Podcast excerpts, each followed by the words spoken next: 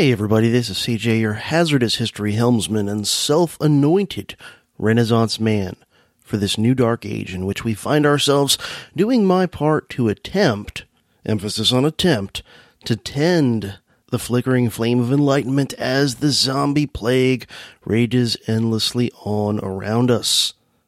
Tongue in cheek parentheses, by the way, for those of you who don't do subtle and who were about to accuse me of all sorts of pretentiousness. You're listening to episode 111 of the Dangerous History Podcast, where we always do our best to help you learn the past, understand the present, and prepare for the future.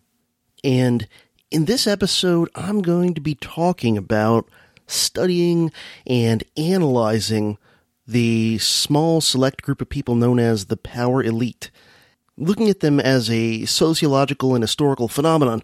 But before I get into that, I've got a bunch of people I've got to thank. There's an embarrassment of riches. Wonderful people to thank for stepping up to help support the show on an ongoing basis via Patreon. So, my Patreon shoutouts, my thank yous are to the following people this time Mateo, Darko, David, Stephen, Bulldozer, Brad, Nico, and Chris. Thank you all very, very, very much for stepping up to help out the Dangerous History podcast over at patreon.com slash profcj. And to those of you listening, just a reminder, if you like this show, want to help it out, there are many ways to do it. One of the most helpful is to sign up to support the show on a per episode donation basis via Patreon.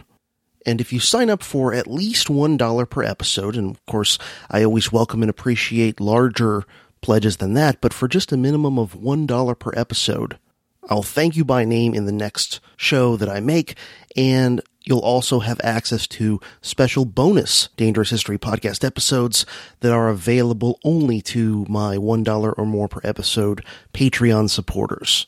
By the way, the newest one of those should be out in the near future, and that'll be the last seven of my 21 key concepts and theories. And the first two parts of that series I did as regular Dangerous History podcast episodes, and they've been quite well received.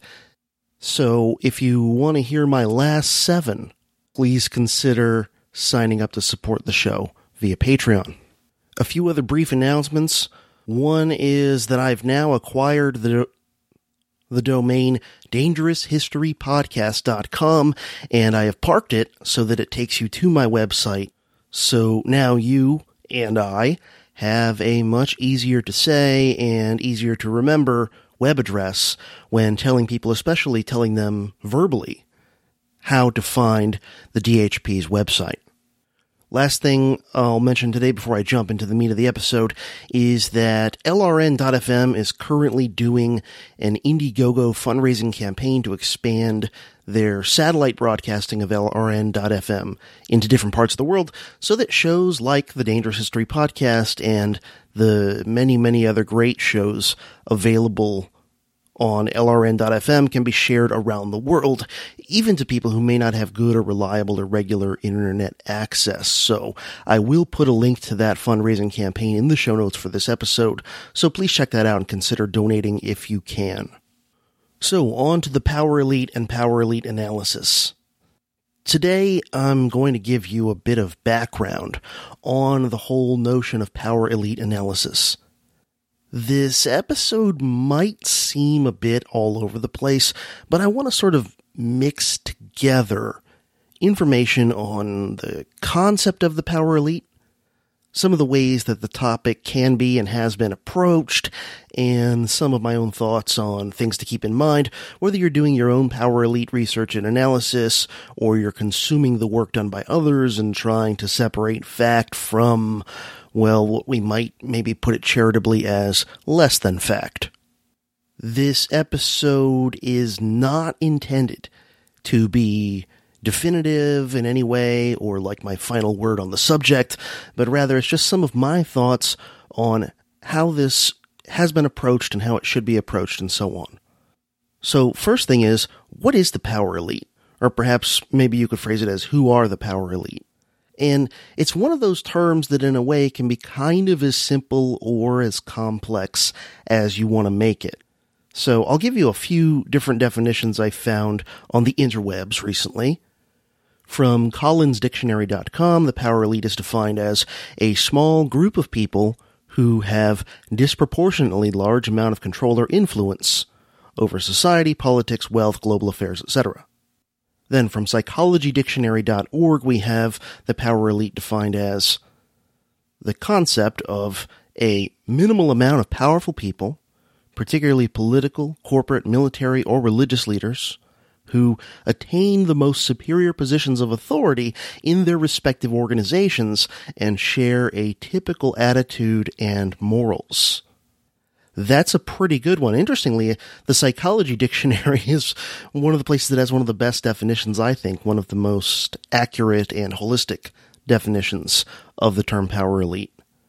And then from sociologydictionary.org, and you would think they would have one of the better definitions, better than the psychology dictionary, because power elite, at least that specific phrase to describe this phenomenon, really comes out of sociology. And yet sociologydictionary.org has one of the most minimalist definitions around a small group of wealthy and influential people at the top of society who hold the power and resources, which certainly is not inaccurate, but is to me a little bit too simplistic. Now, to my way of thinking, a really key part of understanding what the power elite is or who they are is power itself. In other words, it's not just being wealthy and it's not just being famous or influential. The way I see it, to truly be a member of the power elite, you need in one way or another to be connected to power. There are plenty of very rich and or famous people that I would not consider part of the power elite. Likewise, there are plenty of people who aren't super rich and or super famous who are very much a part of the power elite. So it's not a one-to-one correlation with wealth or even with fame and influence. When you think of typical quote unquote celebrities, for example, very few of them I would consider part of the power elite or plugged into the power elite. And a related concept that I just want to mention briefly that I think helps one understand how the power elite steers people's beliefs is a concept that I mentioned in one of the episodes I did on slavery a while back, and that is the idea of cultural hegemony. I think cultural hegemony is a very important part of how the power elite is able to often without even consciously setting about to do so on their part, how they're able to exercise so much influence on the so-called common people and often do it without direct threats of force. Now, the force is always part of the equation, but power elites generally in the modern era at least tend to prefer as plan A the velvet glove to the iron fist. Now the iron fist can come out when they want to, but they understand that it's uh, risky and costly way to rely on the Iron Fist as Plan A. Now, just briefly from Wikipedia's page on hegemony and the section talking about cultural hegemony, just so you, to, to review this, the Marxist theory of cultural hegemony, associated particularly with Antonio Gramsci, is the idea that the ruling class can manipulate the value system and mores of society so that their view becomes the worldview, Weltanschauung. In Terry Eagleton's words, Gramsci normally uses the word hegemony to mean the ways in which a governing elite, sorry, a governing power wins consent to its rule from those it subjugates. End quote. So keep that in mind that that's a big part of what's going on when you have a small elite group who are connected to each other in various ways at the tops of all the important institutions of society. They're able to get their way a lot of the time without even remotely having to rely on brute force because they're able to with the positions they have and the influences they have, they're able to make their worldview kind of the the way things are and the way things are supposed to be and so on amongst much of the population, even those who are not remotely power elite and don't share the same interests as them. So we've got a basic idea of the power elite and now I just want to mention briefly what I mean when I say power elite analysis.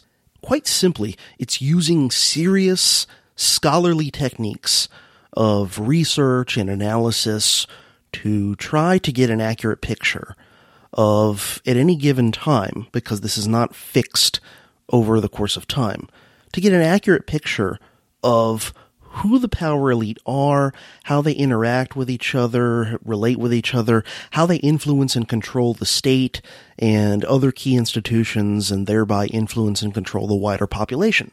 And if you're talking specifically about the American power elite, as I'm doing here, for the most part, you've got to keep in mind that their influence and control is not just on the people living within the jurisdiction of the United States, but it's global because, especially since World War II, the U.S. has been a major global power and for a while has been the superpower. So, to put it in simple terms, power elite analysis is about trying to identify the powerful and to identify who's doing what and why among those groups. Now, I want to emphasize power elite analysis done correctly is not conspiracy theorizing. Done right, basing it on solid research and serious sociological, historical, and or economic thinking, power elite analysis should have as much respect as any other serious intellectual endeavor, but interestingly, it rarely gets that sort of respect, and so, as a result, relatively few people in conventional academia go down the road of seriously studying the power elite. Of course, when you look at how much of conventional academia is funded and controlled by the very power elite in one way or another in the first place, perhaps that's not really surprising at all.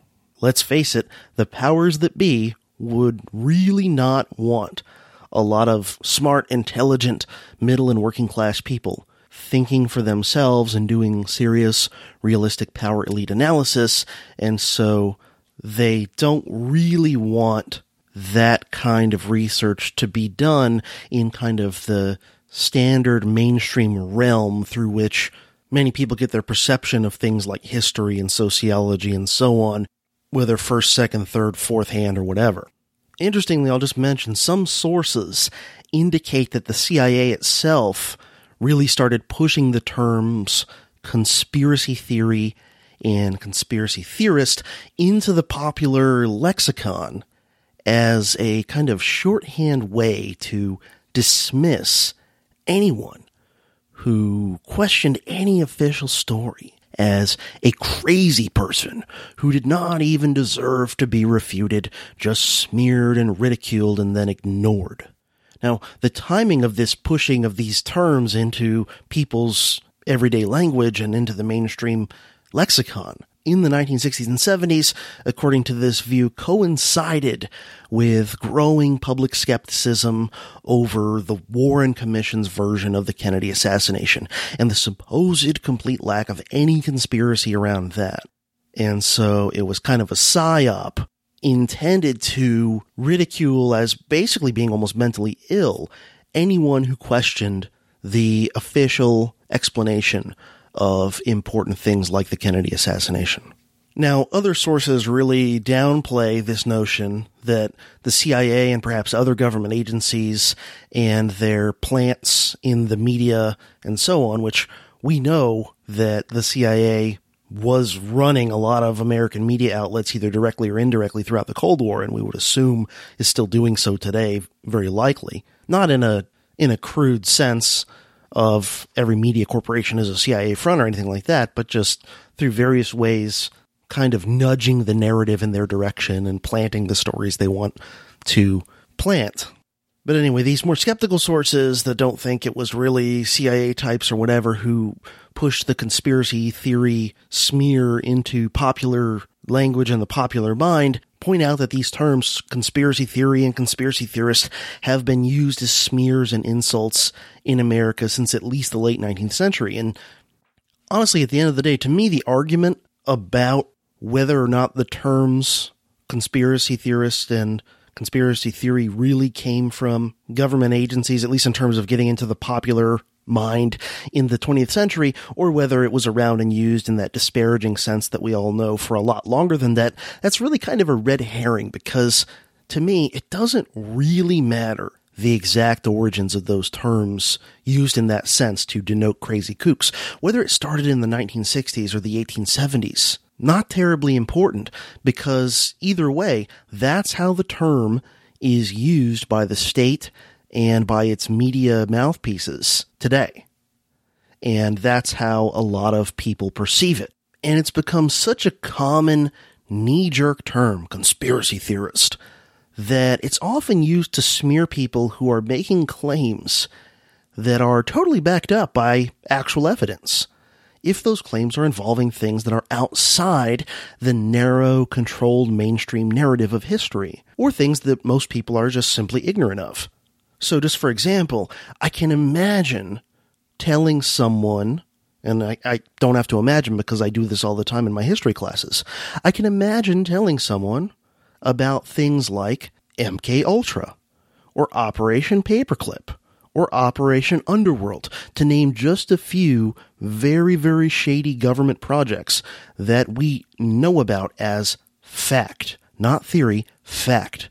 You know, I have random college students coming through my U.S. History 2 class punching out gen ed credits who are not history majors, not terribly curious about history. And frankly, a lot of history majors would also be clueless about things like MK Ultra or Paperclip or Underworld. But imagine just going up to some random person on the street who's never heard the tiniest hint of these things, which are totally not theory. And even though all of these things are proven. I think it's not hard to imagine that an average ignorant person's first knee jerk response, at least nine times out of ten, is not gonna be when confronted with something like N- MK Ultra or Operation Paperclip.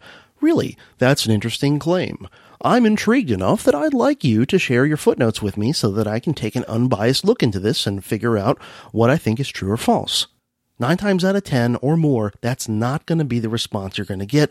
Much more likely, there'd be something more along the lines of groans, eye rolling, and thoughts, or perhaps even saying the dreaded C word conspiracy theorist. But I digress. I would say that an honest and competent practitioner of power elite analysis does not make fact claims that go beyond the evidence. He may at times speculate when the dots are almost connected but not quite. But when he's speculating, he should always preface such speculations clearly by pointing out that they are, in fact, speculations. So, if you want an example of someone who I think does this really well, read the book Family of Secrets, a great book about the Bush family by Russ Baker. Very extensively documented and footnoted and he sticks to the evidence he has. And when he doesn't quite have enough evidence to 100% prove a theory that he's putting forth, he says so in an upfront and honest way. So, power elite analysis done right is not conspiracy theorizing. Now, I want to talk a little bit about C. Wright Mills, because he actually wrote a book almost 60 years ago called The Power Elite, which is one of probably probably is the most important place where this term and this way of looking at things comes from. And C. Wright Mills is one of the most influential sociologists of 20th century America. So this is not a guy who's some conspiracy kook or anything like that. Mills was an interesting guy. He only lived from 1916 to 1962. He died from a heart attack at the age of 45. He had had heart trouble much of his life, and he was a guy who kind of lived lived fast and lived hard and died relatively young. He was really kind of a rebel and a rock star of an academic, both in terms of being sort of a celebrity as well as having a volatile personality and supposedly lots of marital affairs and really kind of lived a somewhat rock star lifestyle, especially by the standards of 1940s and 50s American academia standards. Among other things, he rode around on motorcycles and wore plaid flannel shirts. Yeah, not very common among academics of that, that time period. Even today, that would be seen as kind of weird and eccentric. Now, Mills was a leftist, but he was the kind of leftist I really liked. He was very much an independent, anti-establishment leftist, not just, you know, another New Deal apologist mouthpiece tool. He's often seen as one of the intellectual godfathers of the so-called New Left, and I could be wrong, but if I remember right, I think he even coined the term New Left towards the end of his life. In 1956, Mills published what may be one of his most well known and influential works, certainly to the non sociologist to the wider world, and that is the book entitled The Power Elite. And Mills saw the power elite as the people who really ran the key institutions of society. And he grouped those institutions into three large categories the political world, the corporate world, and the military. And Mills mainly saw the power elite's presence at that time early Cold War America, their presence, their influence and control in the spheres of high levels of government, the corporate world, the media, academia, and the military. And understand, he wasn't talking about the lower or middle levels of these institutions. He wasn't talking about enlisted men or NCOs or junior officers of the military. He was talking about the very high up generals, especially like at the Joint Chiefs of Staff level and so on and looking at governments and corporations, he wasn't talking about the run of the mill bureaucrats and so on. He was talking about the people really running and making decisions in these institutions. In contrast to how elites in other countries often see themselves, Mills thought that the American power elite, at least as of the 1950s, was largely not even really conscious of being a power elite. That said, they clearly were pursuing interests of their own class rather than for the people at large, even if they, again, may not have always seen it that way. So, for example, Stephen Kinzer does a good job in his work on the Dulles brothers, describing how the Dulles brothers seem to have truly believed that what was good for big American corporations was exactly the same, was identical with what was good for the American people as a whole. So the Dulles brothers, to look at that example, they really didn't need to believe that they were doing the work of the power elite in order to vigorously do just that for nearly a decade at the highest levels of American power. Well, getting back to Mills, Mills saw the power elite as clearly being individuals and families who were interconnected with each other in various ways in terms of business connections, social connections, marital and family connections, and so on. They're members of the same clubs, the same foundations, the same charity boards, etc. But they're somewhat loosely interconnected with each other. They're not a super tight, organized lockstep group in a lot of ways. They didn't have to be in lockstep on everything, however, to work toward the same goals because they tended to share the same basic worldview and mindset. They might differ amongst themselves on some specific uh, issues and things, but in the, the big picture, they shared most of the same views. And Mills saw the so-called post-war bipartisan consensus and the conformity of viewpoints on a lot of key issues as important parts and important symptoms of the power elite's influence as a class. And by the way, he saw the garrison state or the national security state or the permanent war economy or whatever you want to call it, or the military industrial complex, whatever, that began during World War II, but which was cemented and made basically permanent in the late 40s in the early Cold War as a central part of this elite and their livelihood and their influence and so on. Now, before we move on to mention some others, I just want to say that you got to wonder what C. Wright Mills might have thought and written about the American power elite had he not died so young. Like, let's say if he had had no heart problems and had lived to be 90, what might he have had to say about how the American power elite changed and or remained the same throughout the rest of the Cold War and on into the post Cold War era, what would he think about the American power elite in kind of more present day terms? You gotta wonder.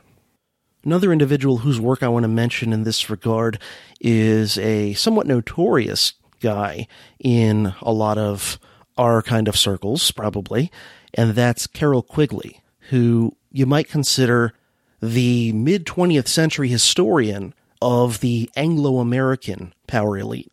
Carroll Quigley, in his gigantic book, Tragedy and Hope, A History of the World in Our Time, have become pretty notorious in a lot of circles. But I'll just mention a little bit about them for those who've not heard of Quigley and this famous book. I don't think he ever used the term power elite, but Carroll Quigley, who was prominent American historian in the mid 20th century, spilled the beans on some of the so-called Anglo-American power elite and their impact on world history. Quigley was, I think, the first, at least the first serious, legitimate academic to really delve into things like Cecil Rhodes's efforts to create a secret society to build up the British Empire and to bring the United States into the project via something known as the Round Table Movement, which set up franchises in various parts of the English speaking world. By the way, in most places, these franchises of the Roundtable movement were called Royal Institutes on International Affairs, though in the US, for obvious reasons, they couldn't call their franchise by that name because it would look pretty fishy. So instead, they called the US franchise of this whole thing the Council on Foreign Relations. Now, in writing about these Anglo-American elites, Quigley was actually generally favorable to them in a lot of ways. And he said in Tragedy and Hope that the only thing he disagreed with them about was their insistence upon secrecy. And so, having known some of these people and had access to some of their documents, he kind of wrote a history of the world in which he also worked in some of this power elite stuff. Quigley was a professor at Georgetown University for many years. And just as a side note, many of you may already know this, his most famous student during that time was a young man named Bill Clinton. Not famous then, but obviously famous later. And Bill Clinton, according to the interwebs, got a B in Quigley's class, which was actually very, very good because Again, according to the interwebs, supposedly it was a really hard class, and almost half the students in the course on average would get D's and F's. Anyway, in this big, giant, massive book, Tragedy and Hope, which was first published in 1966, Quigley presented a history of the world. And a lot of it is pretty extremely dry and dense and kind of fairly conventional historical text. But if you slog your way through it, you'll find these little nuggets here and there. Um, peppered throughout the book are these little bits and pieces where Quigley drops some inside baseball on what the Anglo American power elite were up to, especially in the late 19th and early 20th century. And it's very illuminating stuff. The elite that Quigley looks at in this book, however, is really just one faction of the power elite at one particular era of time. I think people can get led astray by being led to think based on what Quigley wrote, or really to be more accurate, more commonly, based on what others have said and written about what Quigley wrote, that the power elite is this very unified, very monolithic, lockstep group, and also get the impression that they've not changed much, if at all, since Cecil Rhodes's day. And I've got to say, my own view is that the power elite was never truly unified that tightly. It's never been as unified as many people think of it as being, and that since, say, a hundred years or more ago, it's only gotten more fragmented and messy since then. Not to say that for the most part they don't share a basic worldview, but that's a long way from them all being sort of mindless Star Wars stormtroopers or something carrying out the plan of one guy. And while I think there's certainly some continuity in families and in basic worldview, it's not frozen in carbonite. But that's another book that I would consider a good sort of starting point to get thinking about this basic topic. Another that I would recommend is checking out some of the works by Murray Rothbard on the Power Elite and Power Elite analysis. And one of the best places is sort of a long essay. I think you can buy it as a skinny little book from the Mises Institute, but you can find it online on various websites, probably on the Mises site itself. And that is Wall Street Banks and American Foreign Policy. That's a great intro to some of Rothbard's view on the American power elite, especially in the 20th century.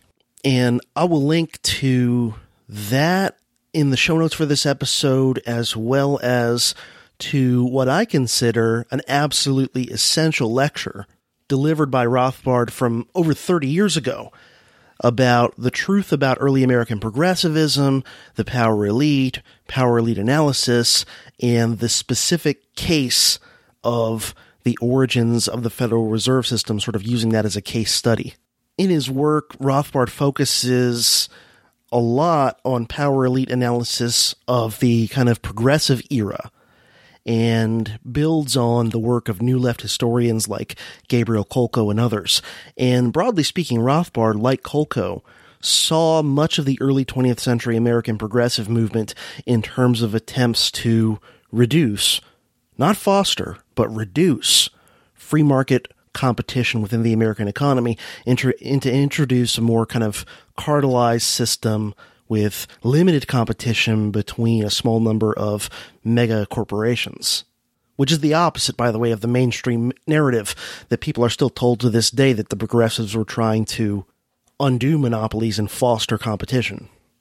In particular, Rothbard did a great job exposing and exploring the implications of the Morgan versus Rockefeller rivalry that dominated so much of the American economy and political system from the late 19th century until World War II, when, by the way, the Morgan and Rockefeller gangs of the power elite sort of merged into what then gets sometimes called the Eastern establishment.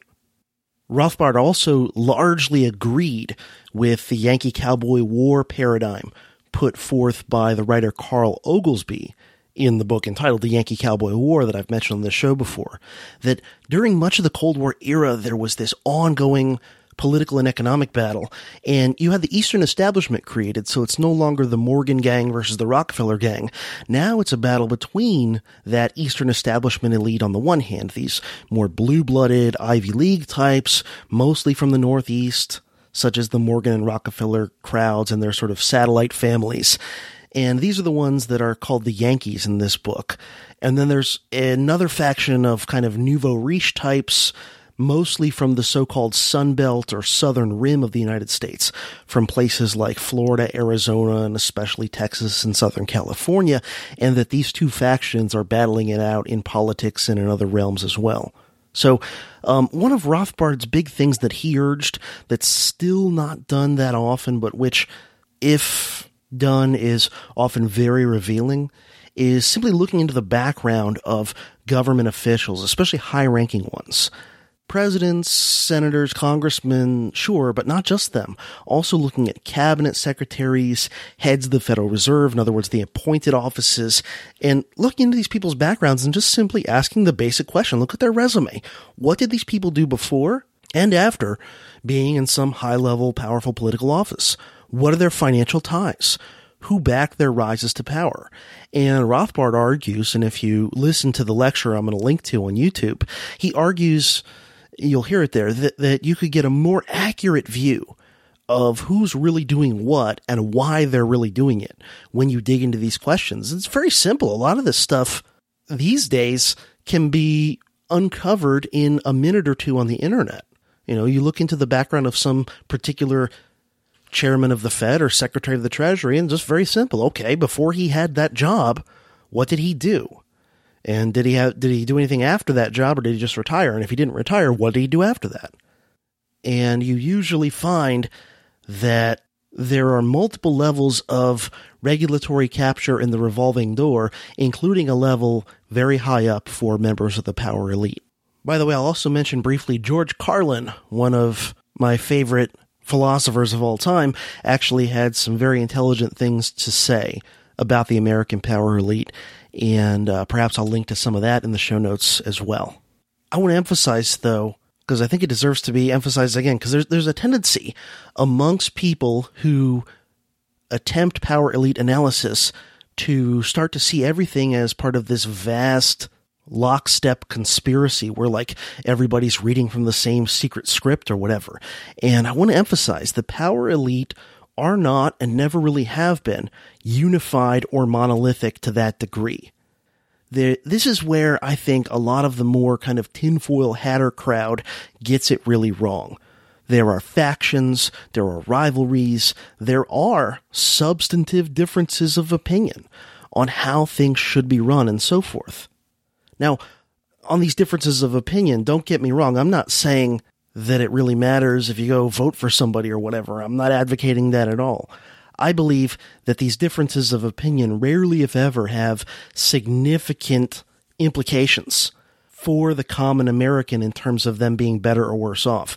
So, for example, if a couple of different factions of the power elite don't agree on whether or not Bear Stearns or AIG should be bailed out, I don't think that to us plebeians down here that that's something to get really worked up about that disagreement. Like whether you bail out Bear Stearns or AIG doesn't really matter. Us regular folks are going to get screwed regardless. That's the way I see it. Likewise, if they're arguing about whether Team America should attack Syria first and then Iran, or Iran first and then Syria, or if they're arguing about whether Team America, whether it'd be more desirable for Team America to have a new Cold War with China or a new Cold War with Russia, like, it doesn't really matter that much which one they choose, which faction gets their way. Whether it's the have a Cold War with China or Cold War with Russia crowd, which one gets their way, the average folks are going to get screwed in the deal regardless.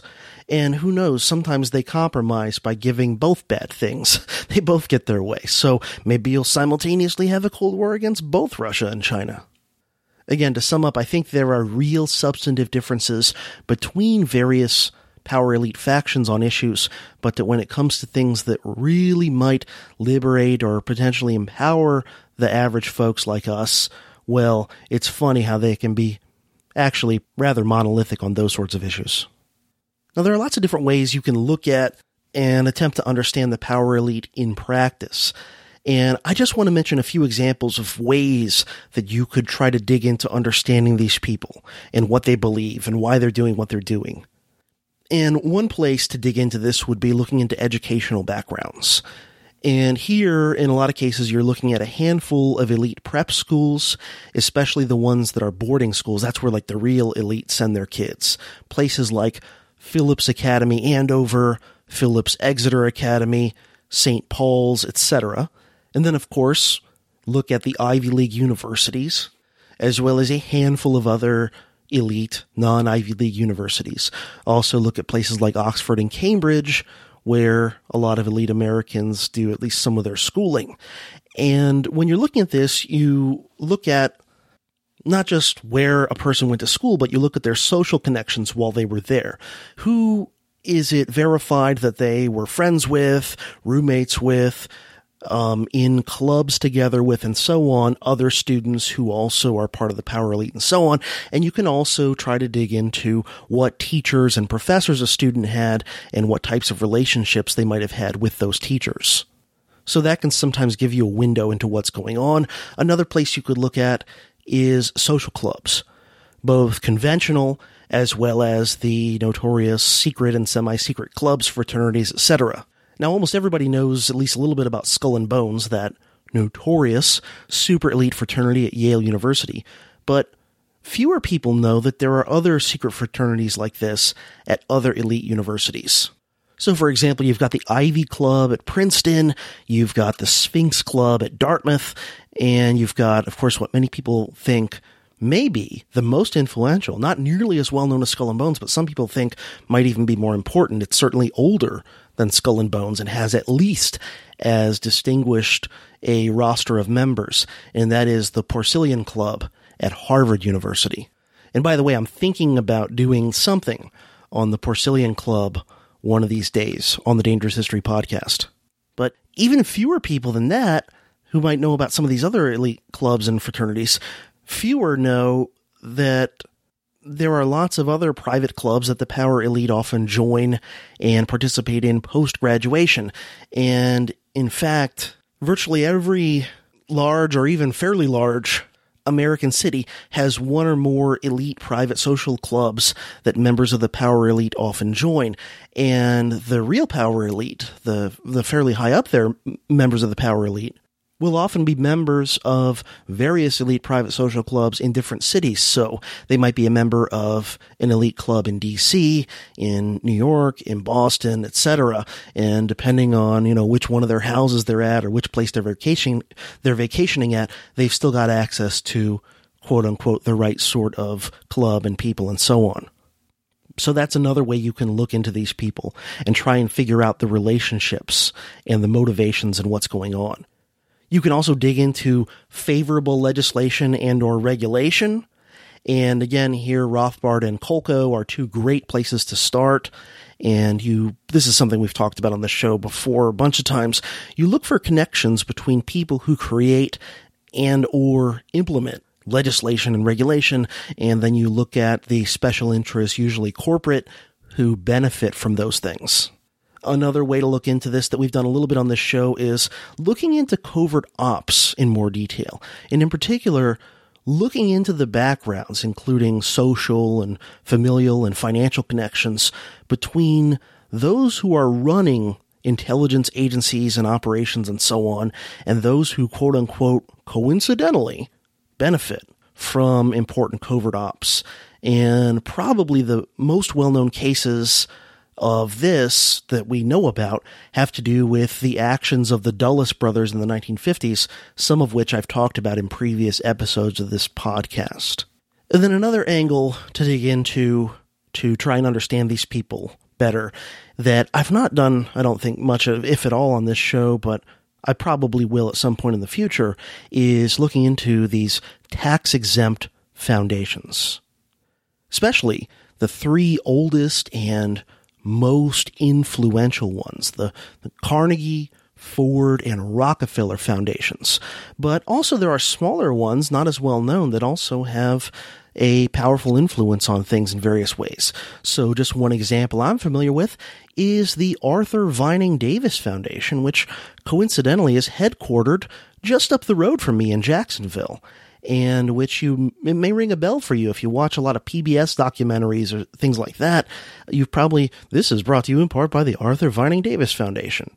Among other things, this foundation sponsors all kinds of PBS stuff. Perhaps most conspicuously, they've been sponsoring the work of Ken Burns for nearly 30 years. So there are smaller ones like Arthur Vining Davis that are not up there with the Rockefeller Foundation, but still have an important influence.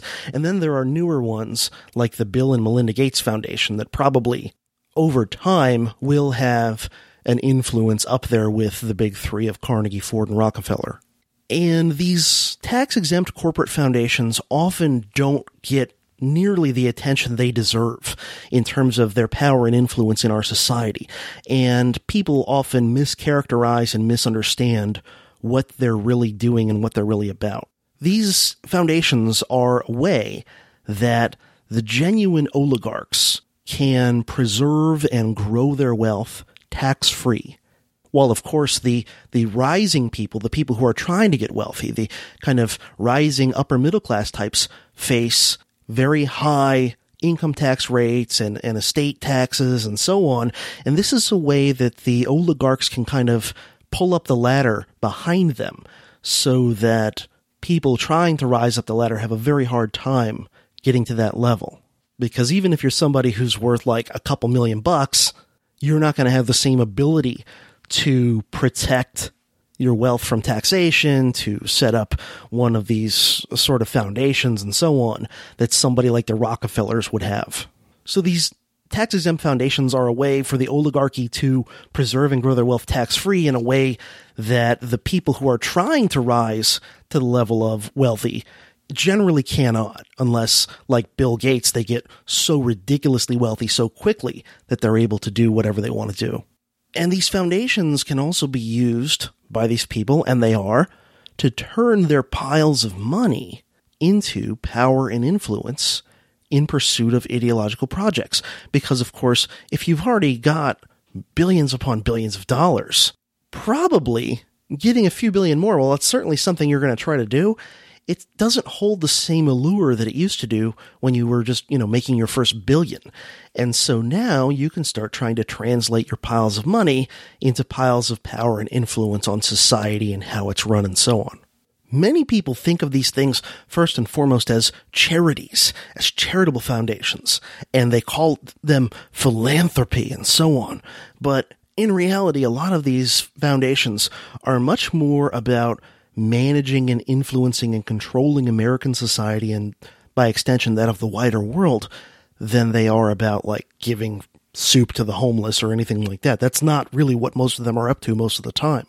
And one of the most powerful ways that these foundations can exert massive influence and control on people's beliefs and on policy and so on is by funding or not funding research and things like documentaries and books and movies, and especially in the, in the realm of academia, look into how much of academia is funded by these sorts of things, and you start to realize that there's not really an open marketplace of ideas within institutional academia. There's just not.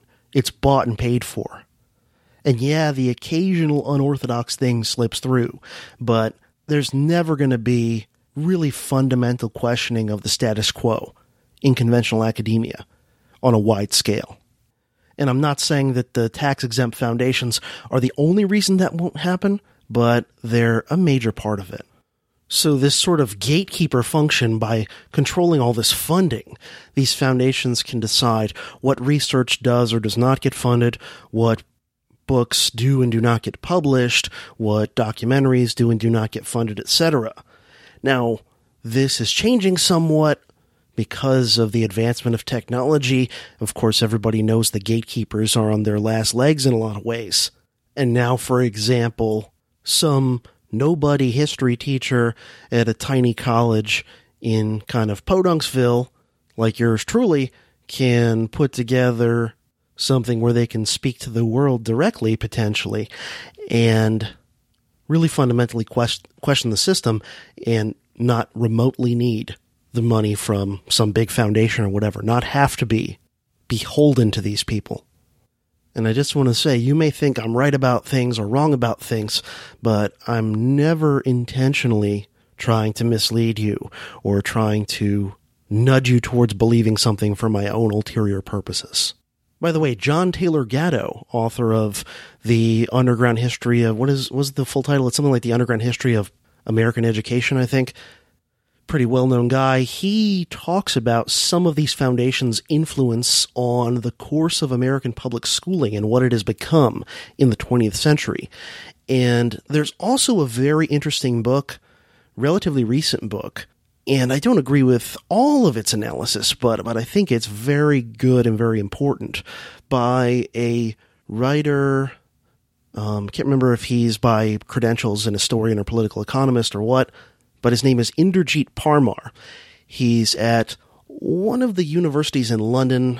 I forget which one, and the book is entitled "Foundations of the American Century." the Ford, Carnegie, and Rockefeller Foundations in the rise of American power.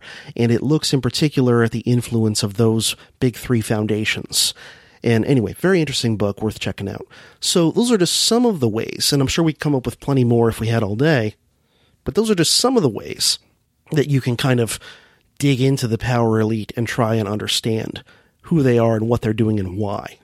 So as we're wrapping it up, I, I just want to mention some specific things that I try to keep in mind when studying the power elite, and that I, that I humbly suggest that you keep in mind if you study these people as well. And the first one is, and some of these are just reiterating things I've already said, and some of these are bringing up new ideas. The first one is the power elite often operate on quasi aristocratic lines. There's certainly a lot of family lineage going on in a lot of these uh, people. But and, and that's important to understand and important to look for because it's there. But they also do allow some entrance of quote unquote the right sort of people from among the non power elite to kind of rise up into their little club. However, I will say it's nearly unheard of for someone who's genuinely from the masses to make it high up in the power elite in a single generation.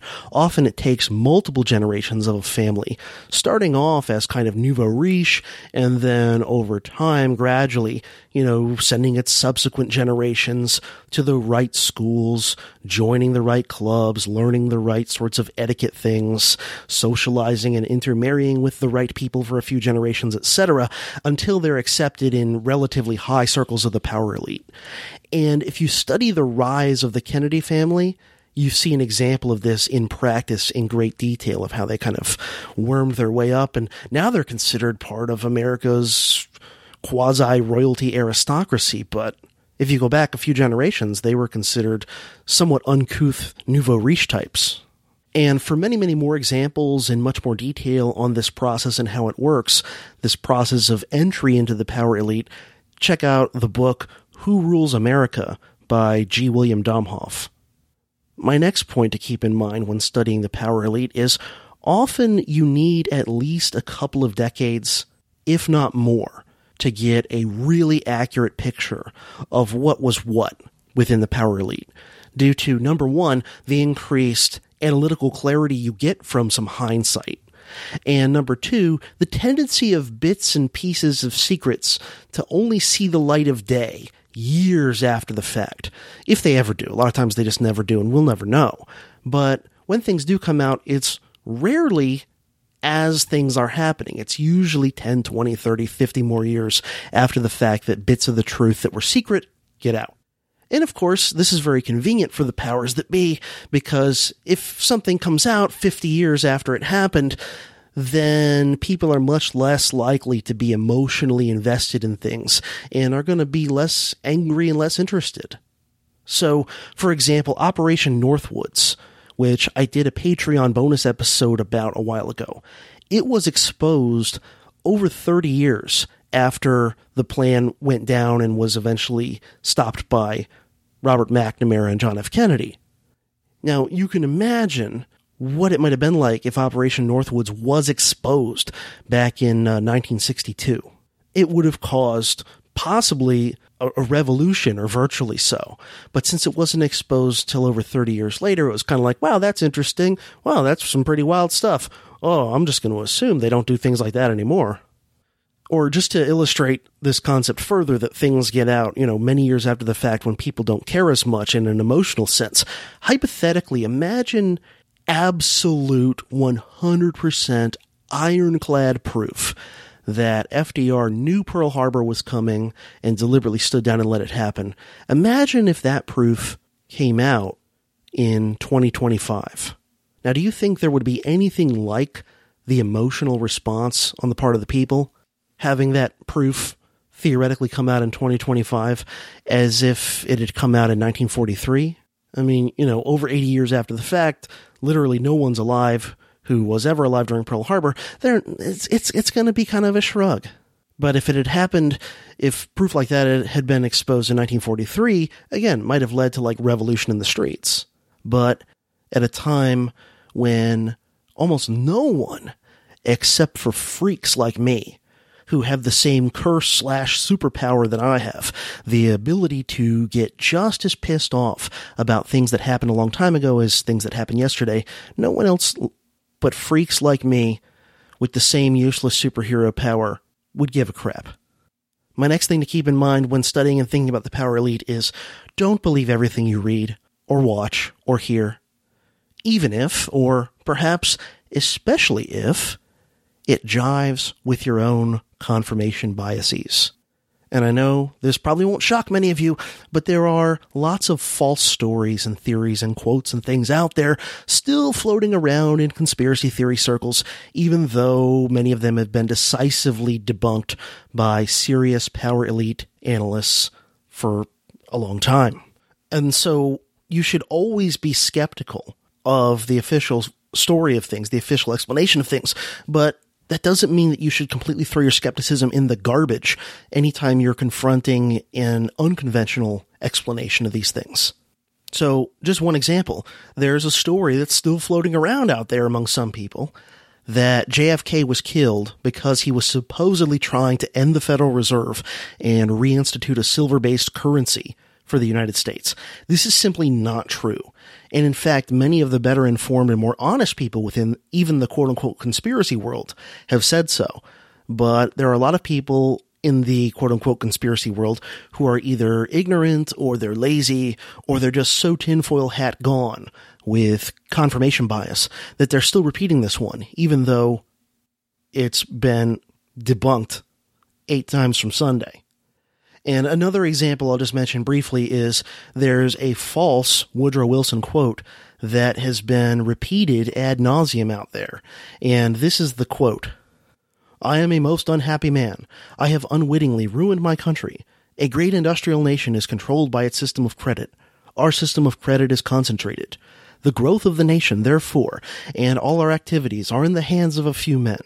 We have come to be one of the worst ruled, one of the most completely controlled and dominated governments in the civilized world.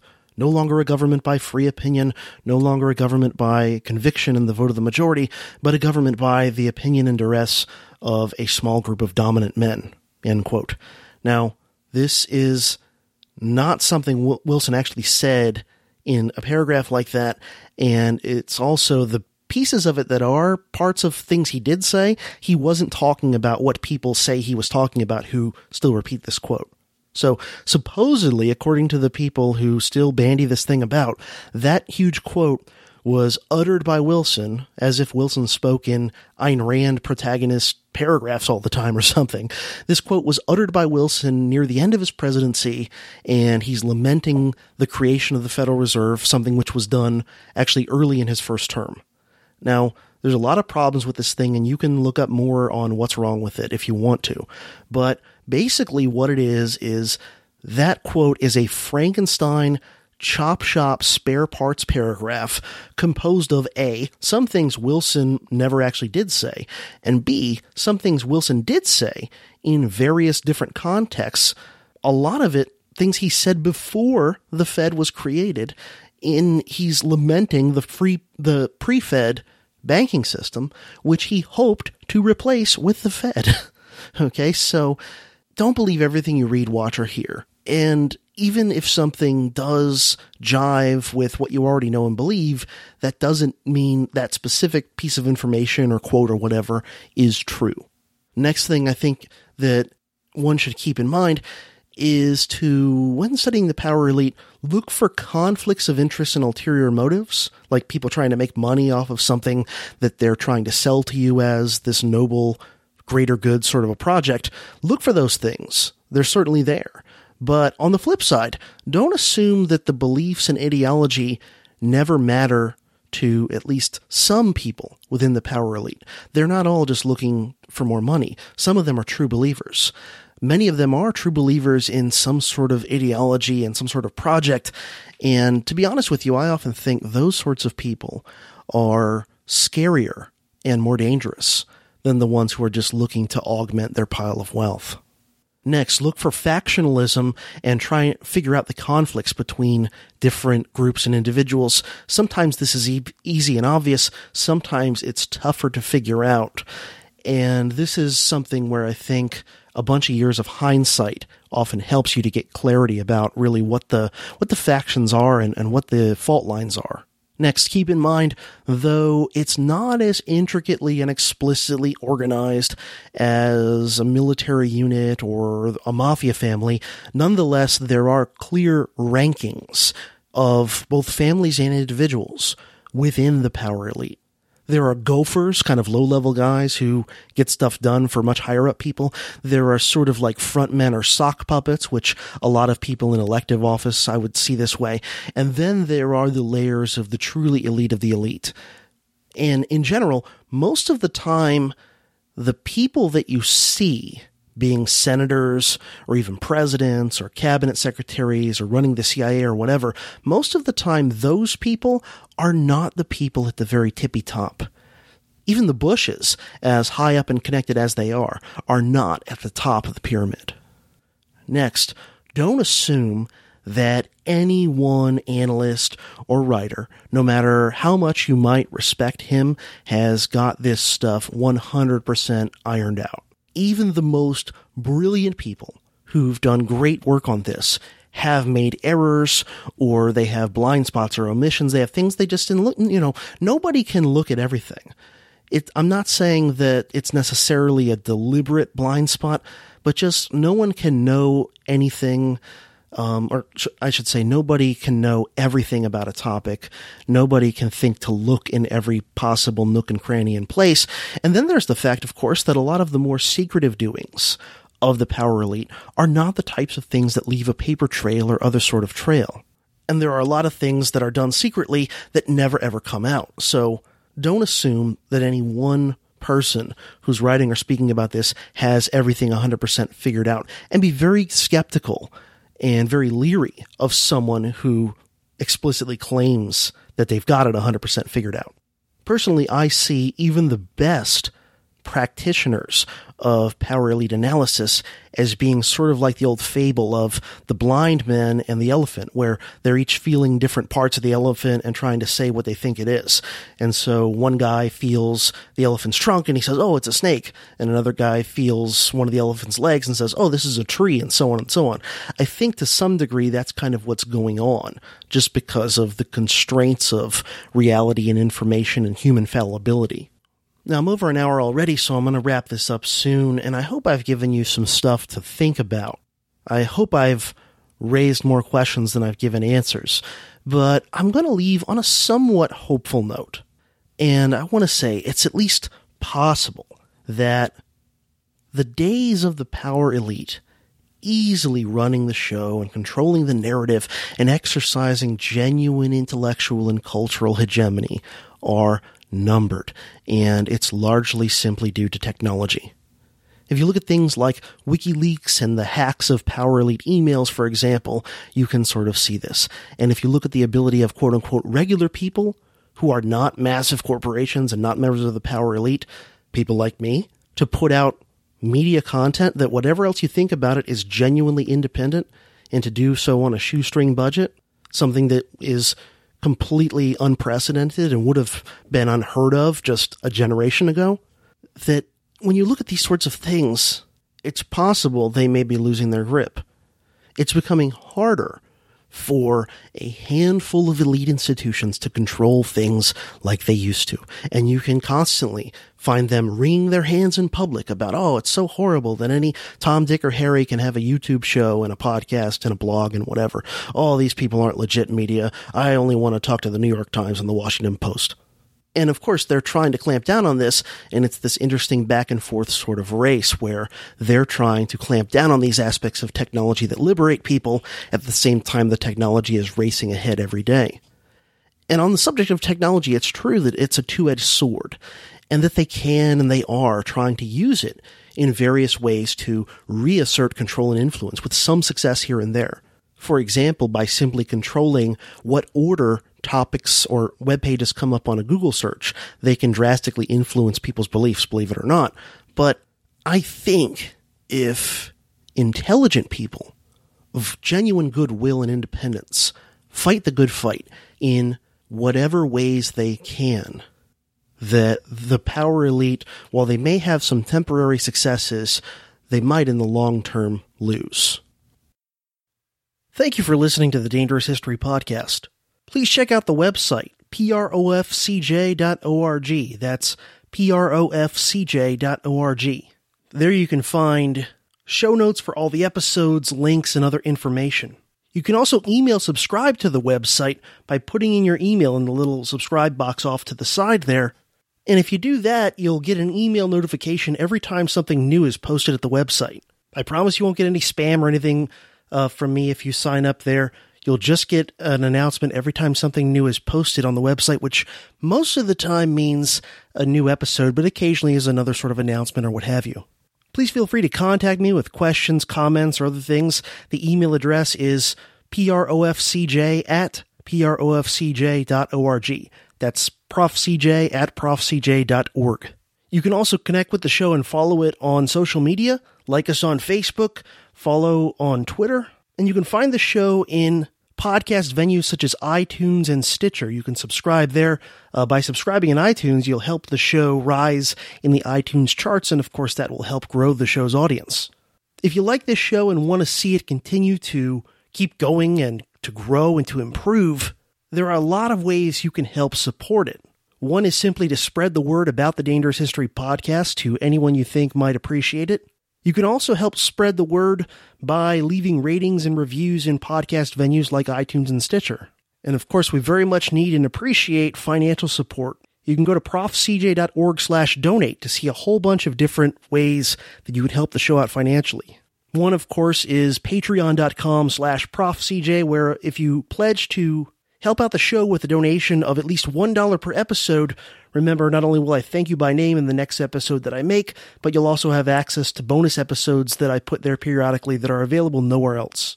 You can also make one-time or recurring donations via PayPal at profcj.org slash donate, and I have a Bitcoin address if you want to donate that way. And of course, a final way you can help out the show financially is when you do your Amazon shopping, go to Amazon through any of my affiliate Amazon links on my website. And if you do that, the Dangerous History podcast will get a small cut, a little commission from anything you purchase at no additional cost to you. Thanks again for listening.